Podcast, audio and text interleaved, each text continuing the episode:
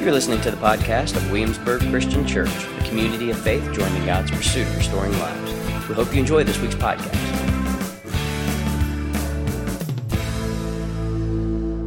So, Ascension Sunday, there's a lot of things we think about. It's interesting because when thinking of ascension, a lot of times we can think about the absence of Jesus. We can think about how it's the time when Jesus floated up in the air, even kind of how that, that looks, uh, even how that reads, into like outer space to leave earth and, and reign in heaven. And you see this imagery in paintings where uh, Jesus' feet is dangling from the air and the disciples watch in amazement. And some of my favorite paintings are the ones where it looks like Jesus is waving by, you know, but he's really doing the holy symbol thing that they do in paintings, but it, it looks like he's like, bye, y'all. Um, and that's what he would have said probably was by y'all. Um, and, and this is how we interpret taken up into heaven, like a kind of a superhero movie.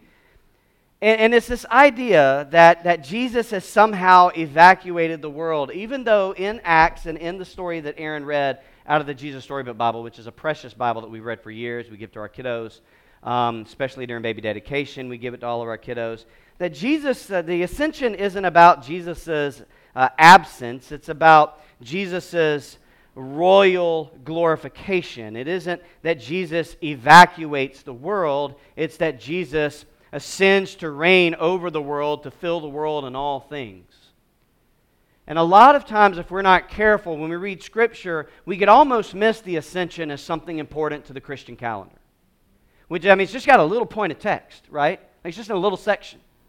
But the early church decided that in the Christian calendar, there needed to be a day to remember the ascension because they understood that the ascension has not just theological implications, but the ascension has deep, deep spiritual formation implications, meaning that the implications of ascension can form us.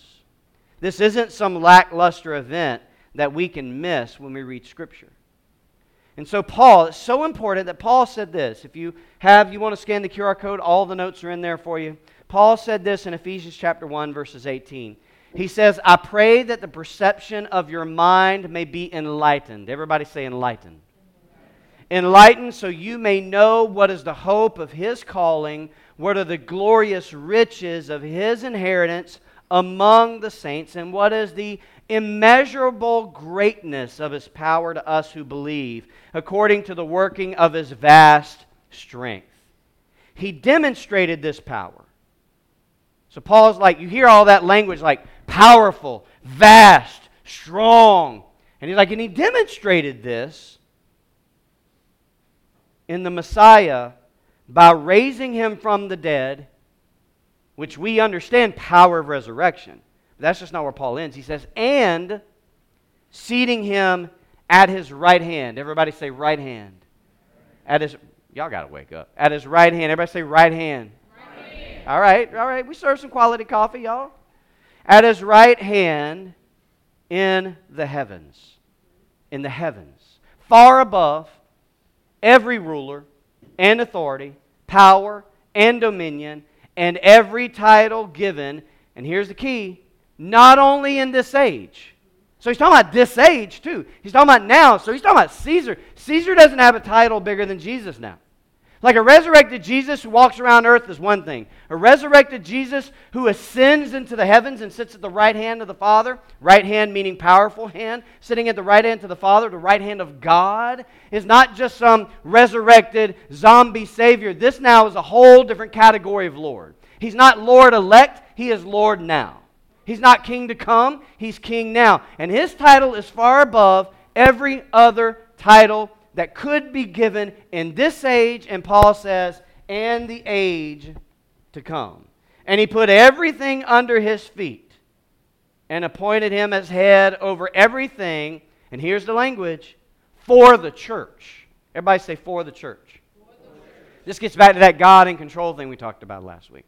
Head over everything for the church, which is his body, the fullness of the one who fills all things in every way. See, if we end the story of Jesus by saying, and then Jesus resurrected and went off to heaven, but someday he'll come back and bring with him God's, heaven, uh, God's kingdom, then we could all too easily believe that we're free to run our own lives how we want.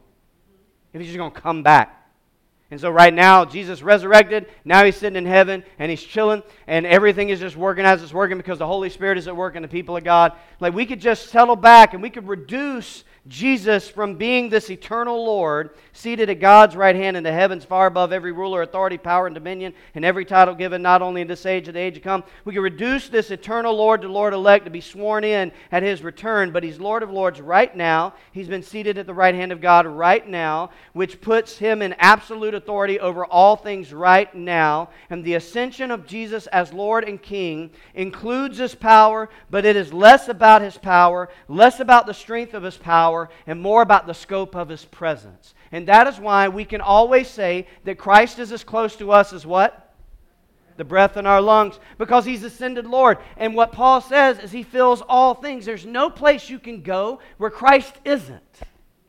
And that has to bring some sense of hope that has to bring some sense of assurance because not only is there any place you can't go where God isn't found in the Christ who reigns, there's also then no authority that you don't have as a person who's filled with the Spirit of God. You have authority. You have victory. You have the Holy Spirit of God, the power of God inside of you. You can proclaim some things to be true in this world. You can have the power to do the things that God has empowered you to do because Christ fills all things. And when you bring your Holy Spirit empowered presence into the Holy Spirit empowered presence of someone else, everything can change. But we just don't always believe it. We have an easier time believing in Jesus and less believing Jesus. And if we confess that Jesus is Lord, we don't have to wonder where Christ is. And it may not feel this way because the circumstances surrounding my life may say otherwise. Deep sadness may still be my battle. My relationship with someone may still be broken. My finances may still seem thin. My job may still be a misery. My children may still be a mess. The loneliness I feel may still drain my joy. The sickness I'm experiencing may still make me weak. But that is why the church has Ascension Sunday to remind us in our calendar so we can't miss it. If we miss it every other time, to remind us that we cannot miss that Christ has ascended and he's been glorified as Lord of all, and his exhausted pres- his exalted presence fills our exhausted lives and fills things in all ways. He is in all of it with us, and sometimes we forget the question is do we believe in him or will we believe him? Receive his power, trust him, remain loyal to him, even if the facts on the ground say otherwise. Remember that we're still a royal child of God, that King Jesus is head over everything for the church, that we are the body of Christ in the fullness of the King whose presence and authority fills all things in every way. One of the reasons we need each other is because when Christ is Lord of me and Christ is Lord of you, the presence of Christ becomes thicker in my life but we need each other more than just one day a week, which is why the early church did what? I know we've talked about this three weeks in a row, but what did the early church do? Met every day. Twice a day. You were paying attention, Dean. Look at you. Look at you, Dean. Good. Dean's like, Jesus, too. Jesus. Jesus. Yeah, I met every day, twice a day, prayed three times a day because they knew that if Christ couldn't be found anywhere, Christ could be found among the people. Because if Christ didn't reign over Caesar, Christ will surely reign over the people. Does that make sense? And when Caesar says he's Son of God, and then has the power that almost makes him feel like he is, they remembered the power of the Christ who actually is. They remembered that Jesus has ascended to the right hand of God and has all power and authority, as Paul said, far above every ruler and authority, and power and dominion. And so they knew that they had to lay down their idols. Because in the ascension of Jesus, they realized that their idols had no power. They, had, they could refuse to live in denial denial of their trials and of their sufferings and the brokenness in life because in the ascension of Jesus, Christ fills all things. And Christ is never far off. Christ is never absent.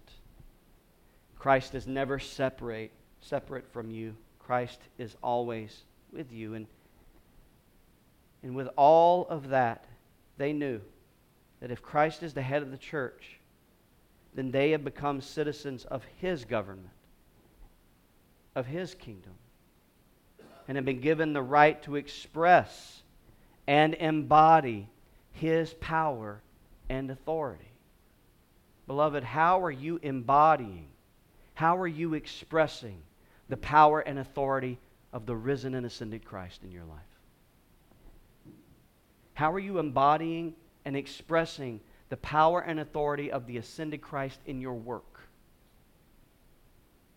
How are you living as though you believe that the Christ is the ascended King? Because not even the governments of this world are free to ignore Jesus as ascended Lord and choose to run the world however they want, which is always violence and self interest. The reign of sin and death may have influence over the world and sway over the world, but the reign has been broken. Victory is broken. Victory is ours. Victory has been given. And we know that what God has given, the world can't take away. So, what is Ascension Sunday to you? Just another day with a, a byline of Scripture. It's just, hey, Jesus, Jesus, you know, Jesus in heaven.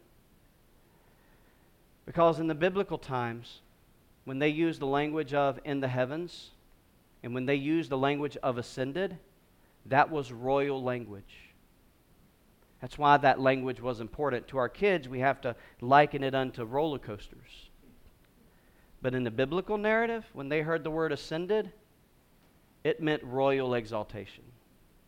It was, and I know I say this often, but it was a political word and it meant a political thing.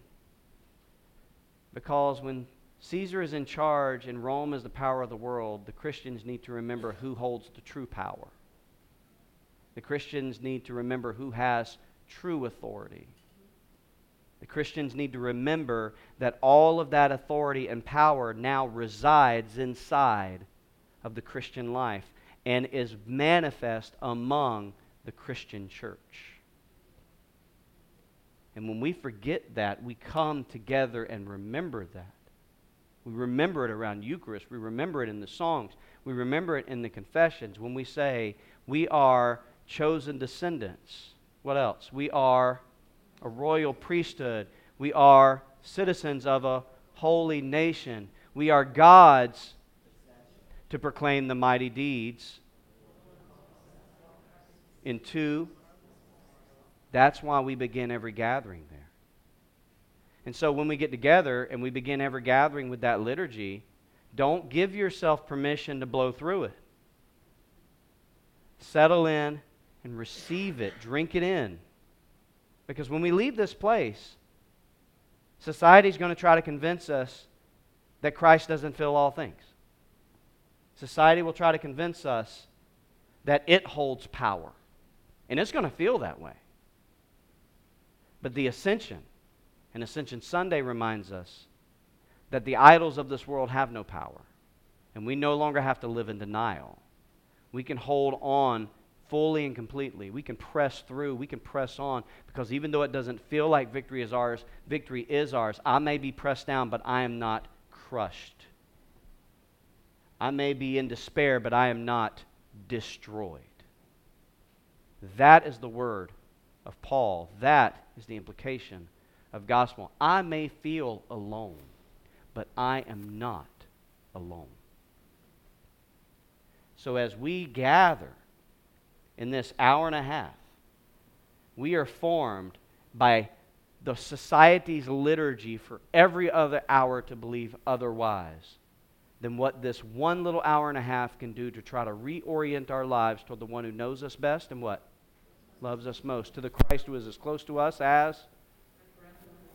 And honestly, if that's all we ever remembered every Sunday and I became the most repetitive preacher known to mankind, I'm actually okay with that so long as we actually live this way, right? I mean, can we live this way?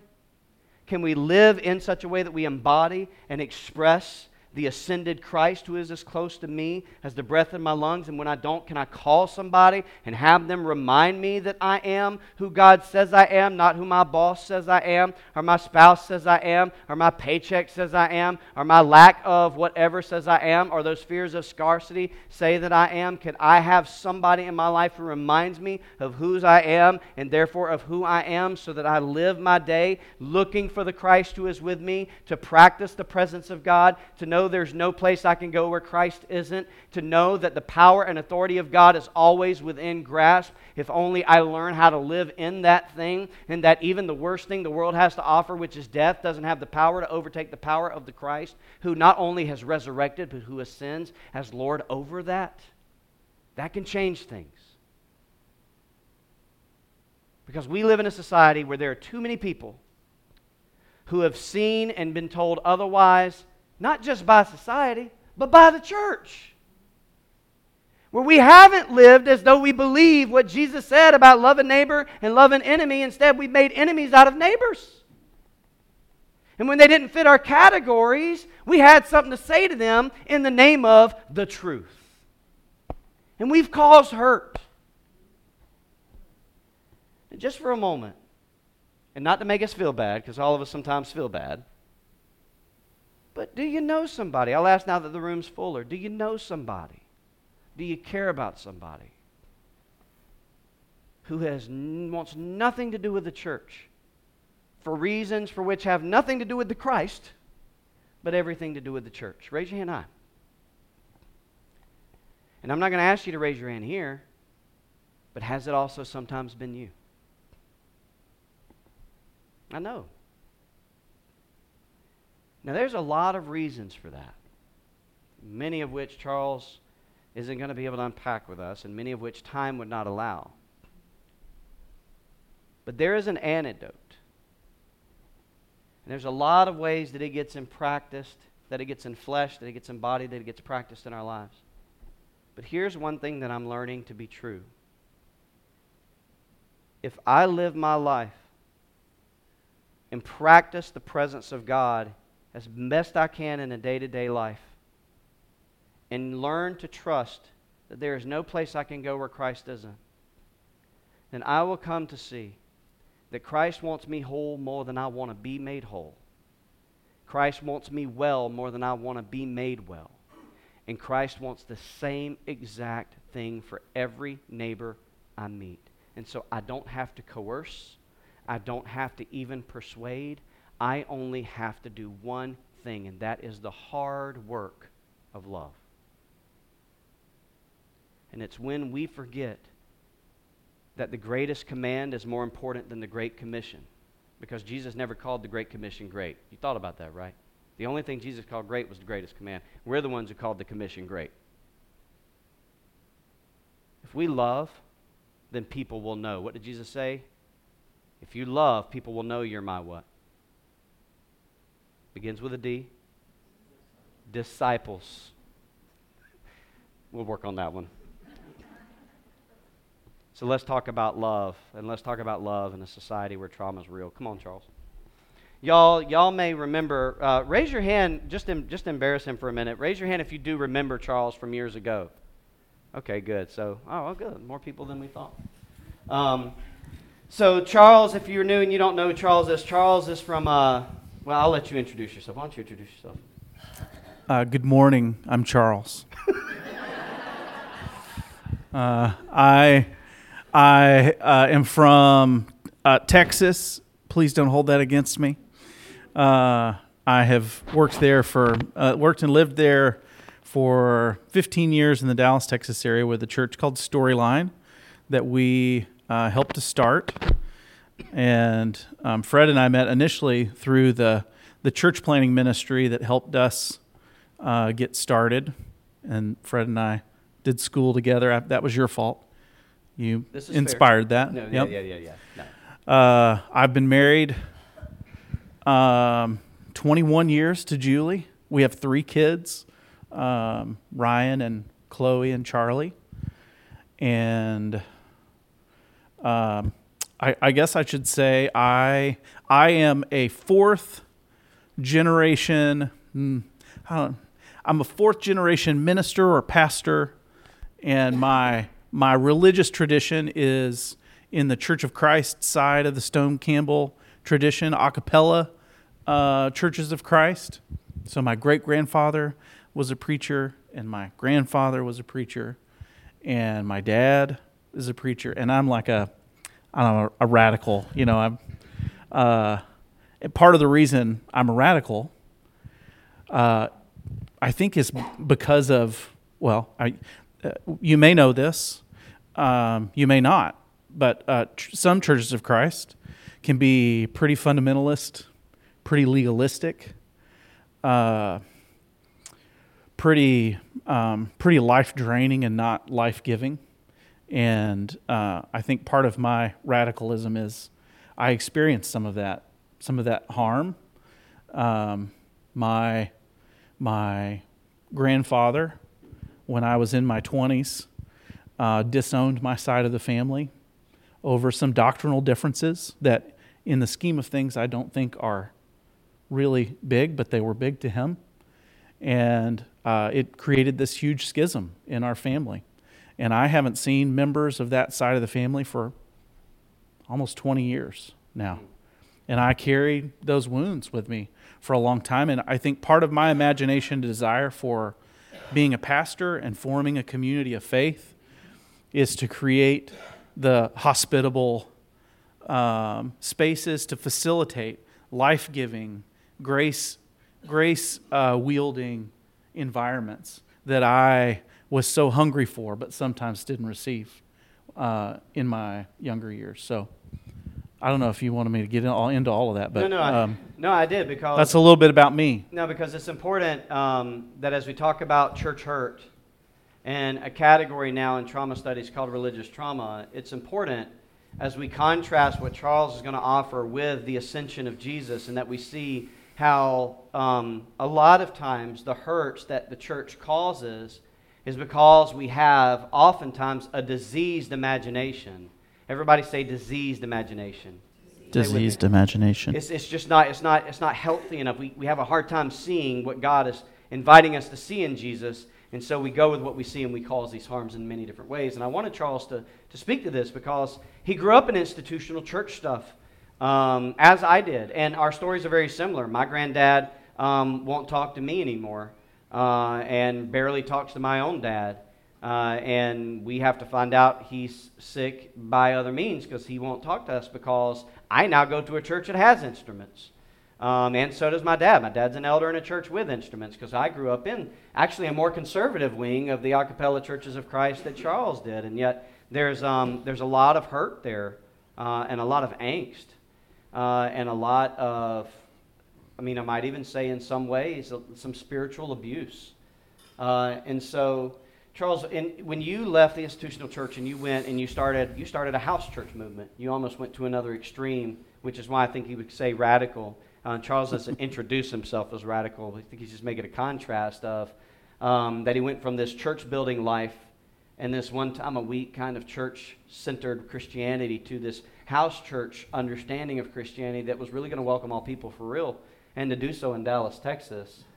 As you did that, and as you started paying more attention to people in your neighborhoods, people who were at home on Sundays rather than in church buildings, what did you learn about their relationship with Christ and relationship with the church mm-hmm. in like the buckle of the Bible Belt mm-hmm. of the United States of America? Right.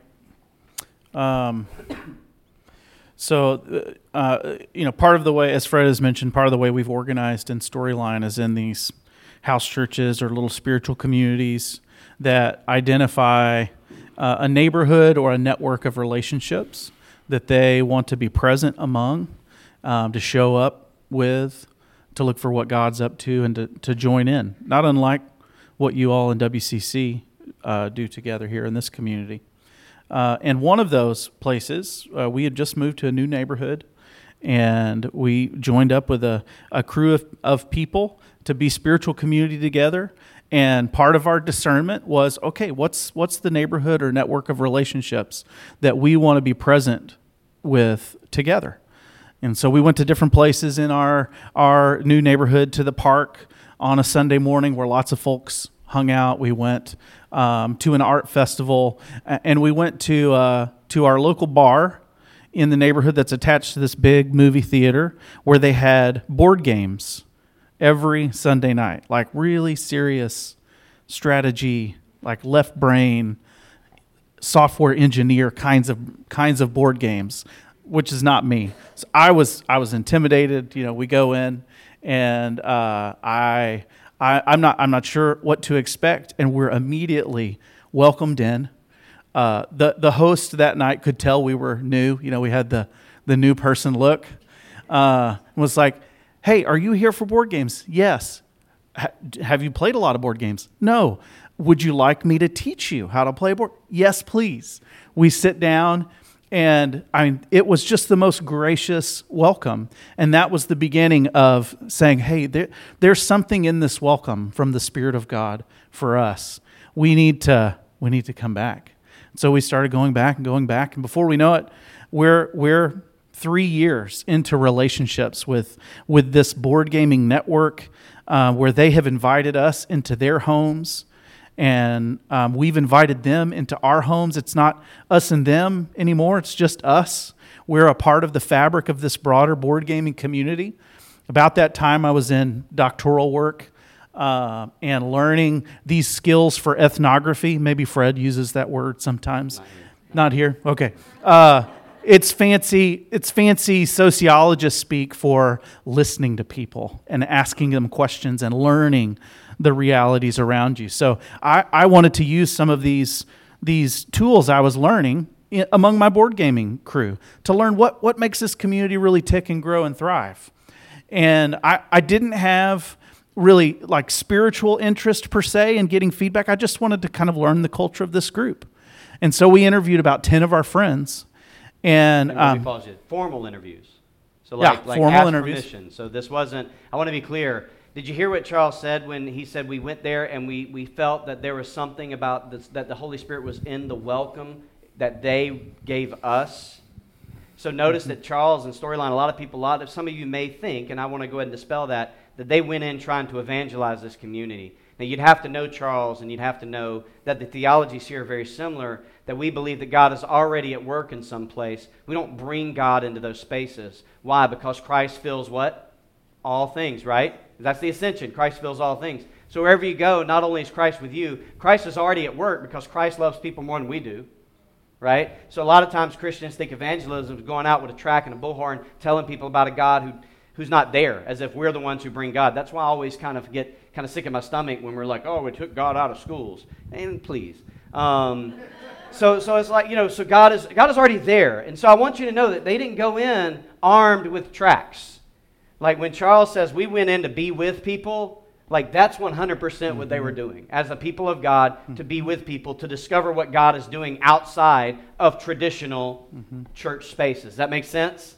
Mm-hmm. I just want you to make sure you capture that mm-hmm. so that the rest of everything else he says makes more sense. You can see the motive of that. Yeah. So, Get, uh, the, the idea of being a guest is a really important frame for us. That we, we enter our neighborhood as guests and guests always pay attention to the rules of the house, as it were. Um, it's not our territory. We don't set the parameters. We go in and we learn the house rules and we try to be good guests. We ask permission. You know, sometimes we learn by fumbling around and, and um, stumbling upon implicit implicit expectations within the communities we're in. But that is our posture to be humble, to be humble guests. And so it's only like it's several years into relationship and friendship and shared community life together that these interviews, with informed consent, of course, emerge. And as we're doing these uh, interviews, I'm just asking, you know, what, what's making this community significant? And because I'm a pastor, I'm a spiritual person, all of my friends in this board gaming community know that about me and about this little group of folks that is a spiritual community kind of in their midst. Um, I asked one question at the end of our interviews that was something like Is there anything spiritual or transcendent to you about your experience in this group? And most of my friends in this board gaming group are self described atheist or agnostic. And so, predictably, they said, You know, I'm not, I'm not really sure how to answer that. uh, I don't really have, the, I don't operate with those categories. But what, the, what almost all of them said next after that was, Can I tell you the terrible experiences I've had in religion? Uh, and it was stunning to me. I, it, w- I'm almost to a person. It was so widespread. Even in this small group of interviews that we did, it surfaced all of that harm that I'd experienced.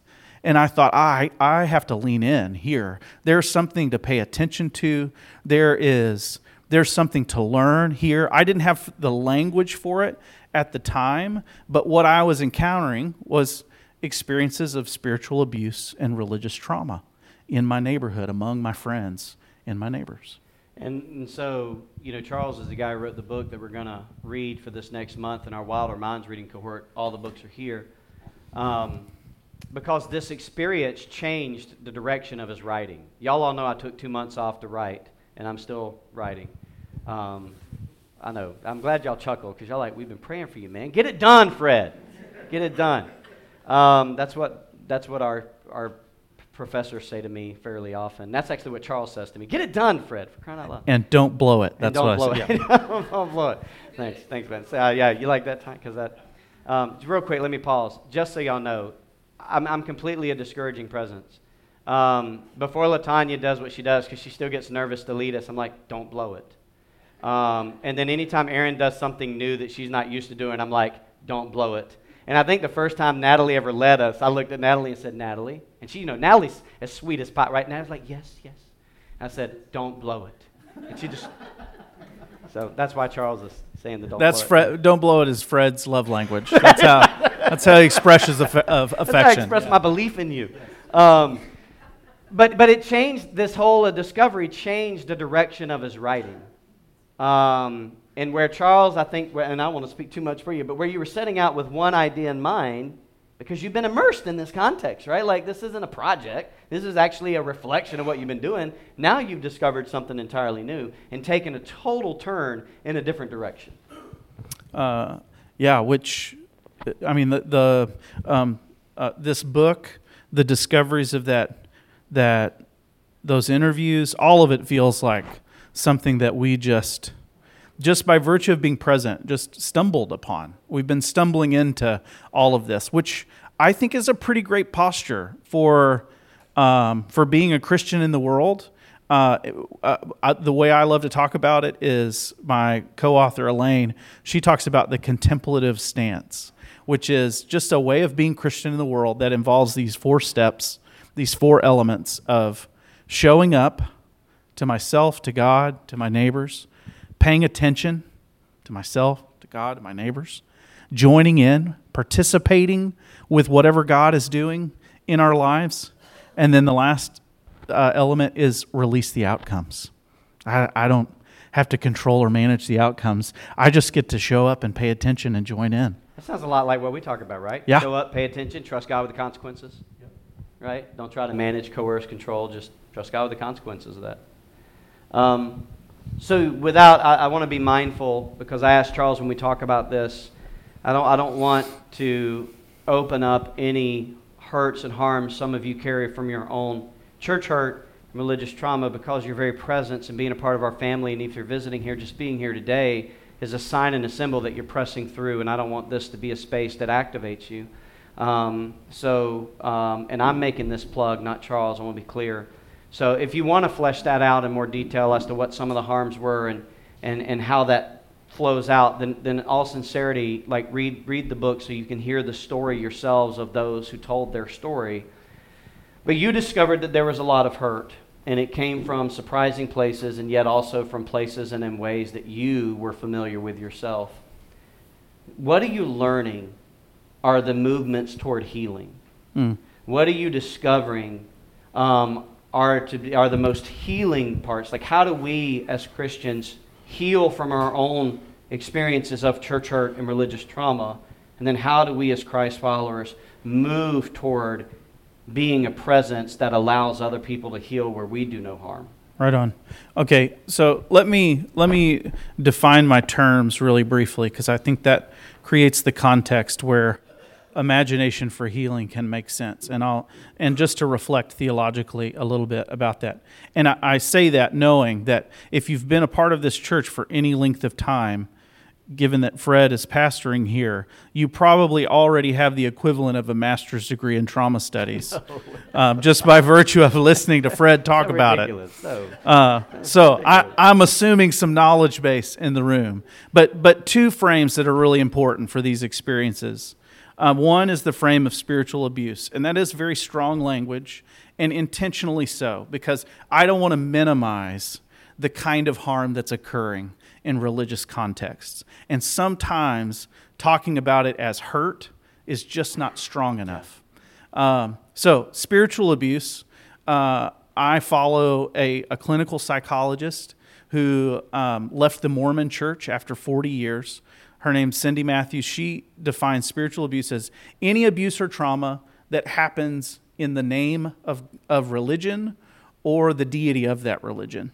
So, um, so it's spiritual abuse is distinctive to the degree that it's motivated religiously or spiritually, but it also overlaps with every other form of abuse. Any form of abuse, physical, sexual, emotional, verbal, um, that occurs in a religious setting, in an institutional setting, or in a family that's motivated by religious reasons or, or by theological imagination, there is a layer of spiritual abuse that is at play there. And that's really important to name because it just deepens the impact of the harm when you think that not only has this person done this to me, but also God is behind it. That like adds this transcendent weight to the harm and to the shame that burrows in. Uh, so the, re- the religious trauma piece you all know about trauma. One way I like to think about trauma is the, you know, the, it's the imprint of these harmful experiences on our bodies and our brains. So religious trauma is no less somatic. It is no less rooted in our bodies and brains. Religious trauma is the imprint of spiritual abuse or these adverse religious experiences that we carry in our bodies in our brains in our minds. Um, I, one of my favorite uh, uh, definitions of trauma is from Gabor Mate, who's a medical doctor and trauma expert. And he says that trauma is what we hold inside in the absence of an empathetic witness. It's what we hold inside when we're not seen or known or heard. And the overwhelm is so great that we feel disconnected and isolated and, and like, I, I can't do this. I can't survive this. It's what our body does when it intuits that that's the, the reality. Um, so let me shift into some theological imagination given, given those definition, definitions of trauma. Um, it occurred to me reading um, reading feminist and womanist and liberation theologians. Uh, as I listen to their stories, they speak out of the experiences of so many who have experienced themselves abuse and trauma. They point again and again to the story of Jesus, to his resurrection, to his crucifixion and resurrection story, as as this traumatic event in the life of God um, that in, in Jesus' crucifixion, he experiences uh, religious trauma. He experiences spiritual abuse. He experiences every form and shape of abuse that's ultimately instigated by, by diseased theological imagination. That he, he's a threat to the religious leaders and to the empire, and so they, they remove Jesus because he threatens their power uh, to see Jesus as a survivor of, of spiritual abuse and religious trauma, uh, it, it shifts my imagination. Jesus, it means that Jesus sees all of us. Jesus knows what it's like. All of us who have experienced this harm, Jesus knows because uh, he's experienced it too. And what if? What if, if trauma is what happens in the absence of an empathetic witness, then, then healing comes in the presence mm. of an empathetic mm. witness. Mm. What if? What if Jesus is an empathetic witness to the pain that we carry? to the pain of our neighbors. So that Jesus is in solidarity with us. He knows us. He sees us. And just by virtue of knowing that Jesus sees me and that pain that I'm carrying, and that Jesus has experienced that himself, it opens up space for that harm to unwind and for it, for it to be processed so that I don't carry it in my body and my brain in the same way. I think that's that shift in theological imagination, how we, how we understand and imagine God to be and Jesus to be. If God is not an abuser and a traumatizer and behind those terrible things, but rather one who suffers with us, one who is an empathetic witness to our, to our pain, to our abuse, to our trauma, there's something really healing to me about, um, about that good news. Does that make sense to you? Do you remember the Isaiah 53 text where it says, By his wounds we are what? Healed. Um, the word trauma comes from the Latin word traumat, which translates wound, right? By his trauma. You could literally translate that. By his trauma, we are healed. Now, I want to do this just one more time after you've heard what Charles said again, and forgive me for asking for the third time, but I want us to see the room. Okay, so raise your hand high if you know someone who you feel has been abused, harmed, hurt by the church. Raise your hands. Okay. Look around, everybody in the front, particularly front, sorry, front people, but just look so you can see all the hands. So this conversation matters. Did y'all see that? Like, this is more than just Fred doing a thing with another person on Sunday again thing. Um, This, this is not Fred blowing it, hopefully. Um, no, this is, this is opening up space to see um, that there is, there is a way forward. There's a way forward in this conversation of religious trauma. Um, so, what happens then? Uh, like, what, what, do we, what do we do with that? Like, I mean, I, I see the theological imagination. For I asked, I mean, we all said, how do we see that? Okay, so that's, that's beautiful, it's meaningful, it's right, it's good, it theologically honors the story of God um, as Christ, the, the traumatized and suffering God who overcomes and who is with. What does a church do with that?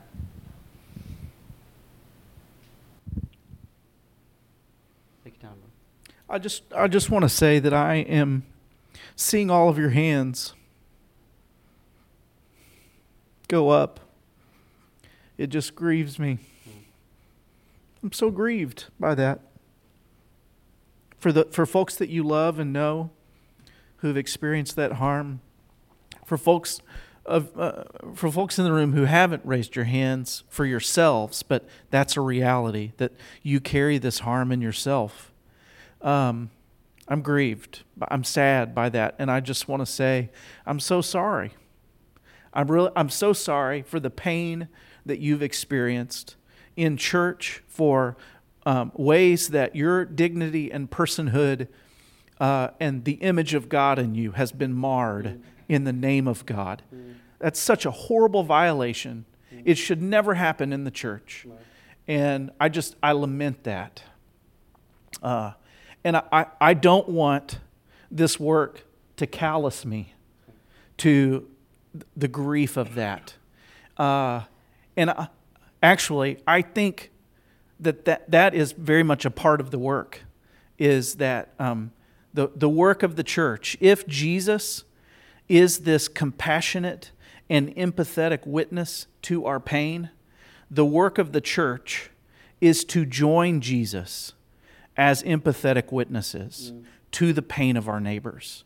I, I think it's first, it's first to receive Jesus witnessing our pain uh, with empathy and compassion so that our traumas, the abuses that we still carry that are locked in there, so that those can unwind, so that we're not harmful to our neighbors, uh, th- so that we don't pass on the pain that we've experienced, but rather that we allow God to transform it. But I, I think so much of this work is do, yeah, doing the interior work, experiencing healing and that unwinding and processing ourselves so that we can be that for other folks, so that we can extend the empathetic and compassionate witness to our neighbors, so that when our neighbors feel secure enough in their relationships with us to tell us the story of what happened or the things that have happened that make them hate the church or never go never want to go back or never want to have anything to do it rather than being defensive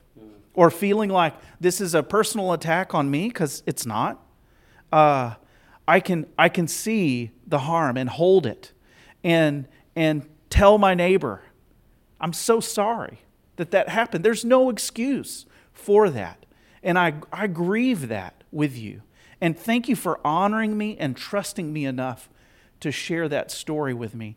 Let me tell you, just that posture is so amazingly healing. That is the healing work of God in fleshed in the people of Jesus, in our relationships with our neighbors.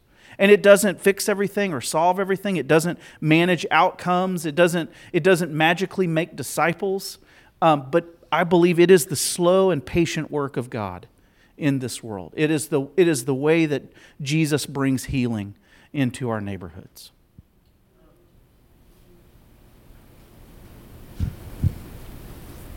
ask a question? Yeah, please.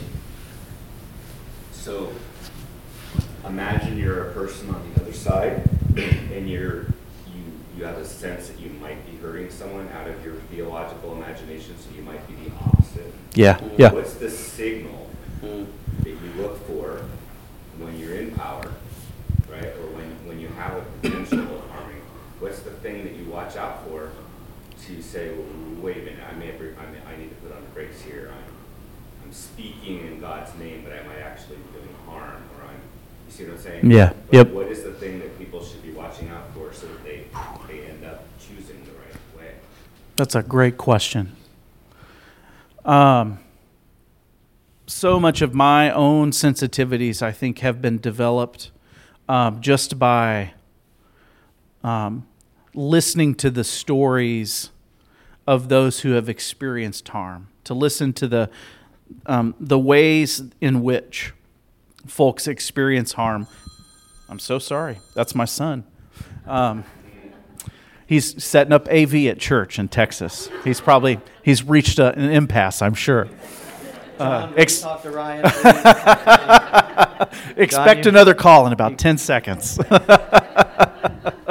uh, uh, so, so listening to the stories of, of, of other folks who are brave to tell their stories so that I can do as much learning um, outside of my real time relationships to come into those relationships with as healthy of imagination and postures as I can.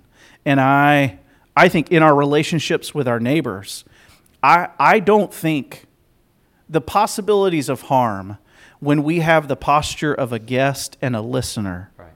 are very small. Uh, they're much smaller than if we lead instead with things we feel like we should say.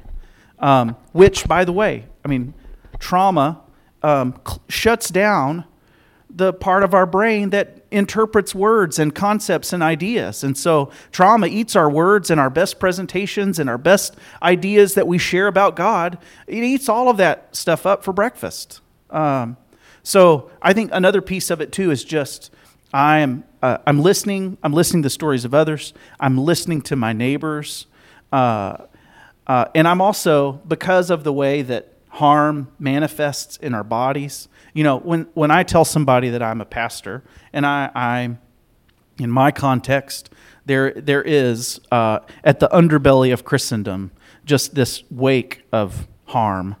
Um, so much so that when I'm outside of religious contexts and I tell people I'm a pastor, I, I can see their body change. I, I can see them stiffen up.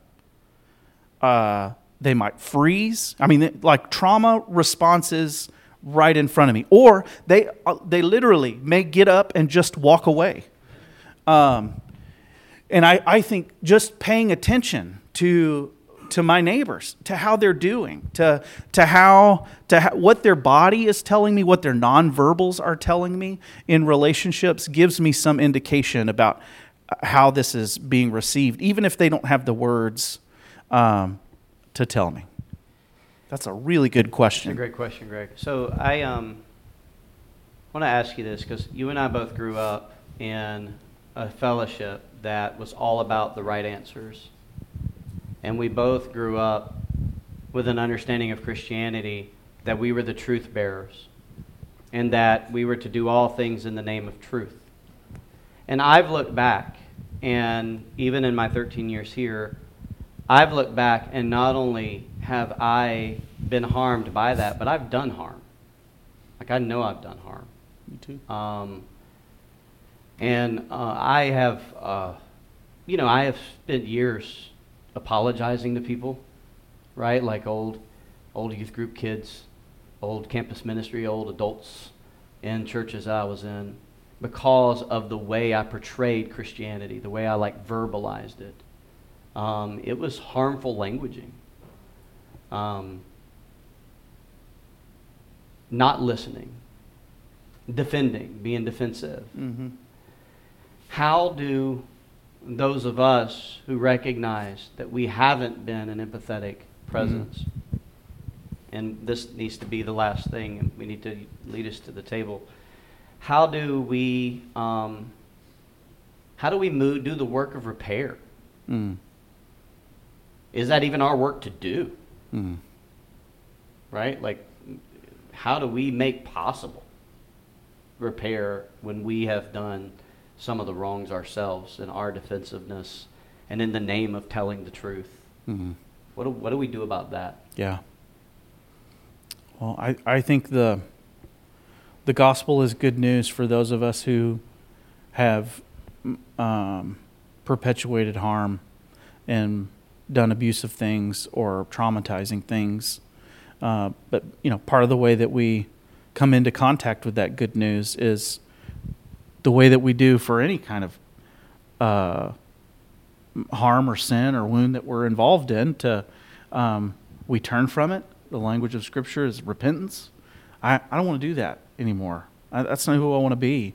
And what's true for all of us is our belovedness that even even on our worst days we are the beloved of god and so receiving that that's part of the healing work for us in recovering from ways that we've been abusive or harmful to others in the past.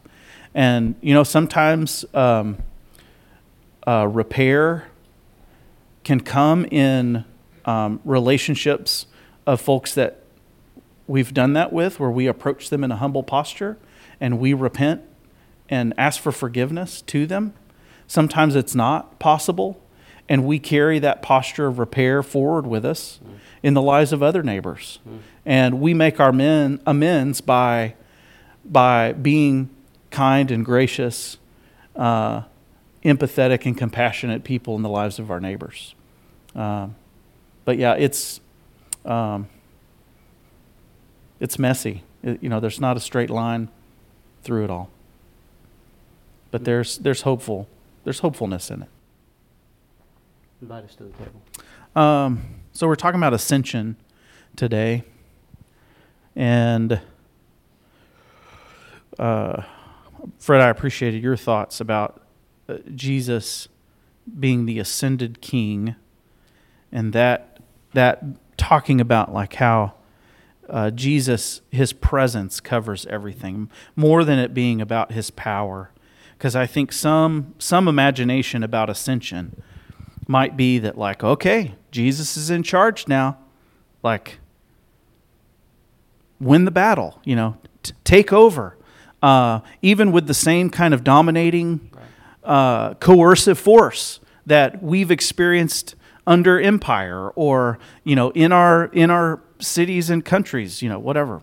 Uh, but it, it it occurs to me that uh, the ascended lord is consistent with the ascended Jesus is the same Jesus as the crucified Jesus and the incarnate Jesus, the one who is humble and compassionate and who moves in the world as a, as a vulnerable guest.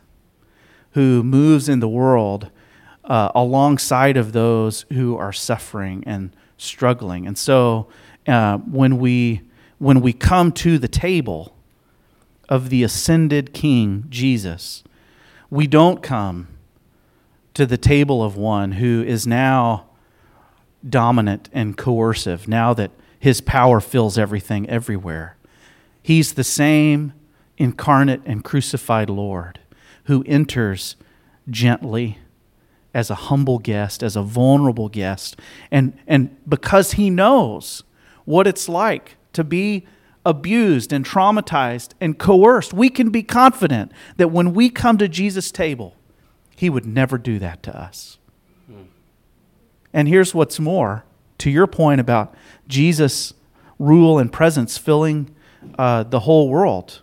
Part of the way that Jesus does that is through Jesus' people. And so, the invitation of the table, this Jesus' table on Ascension Sunday, is multiplied. It is extended to all of our tables. Our tables, to the extent that we uh, submit ourselves to Jesus' leadership, the spirit of ascension, the spirit of this vulnerable guest, Jesus' table becomes our table. We, we take the table of Jesus with us as we become empathetic witnesses to the pain of our neighbors. And so we come to this table to remind us that uh, Jesus' table, the, the table of the ascended King, is not just here, but it's in your living room. And it, it could be in your neighbor's living room, it could be in the restaurant that you visit, or the work coffee table, where, where Jesus' table is is becoming wider and more inclusive and more hospitable, welcoming more and more in because all are welcome at the table. So come to the table and receive, be received by the ascended King. You're listening to the podcast of Williamsburg Christian Church, a community of faith joining God's pursuit of restoring lives. We hope you enjoy this week's podcast.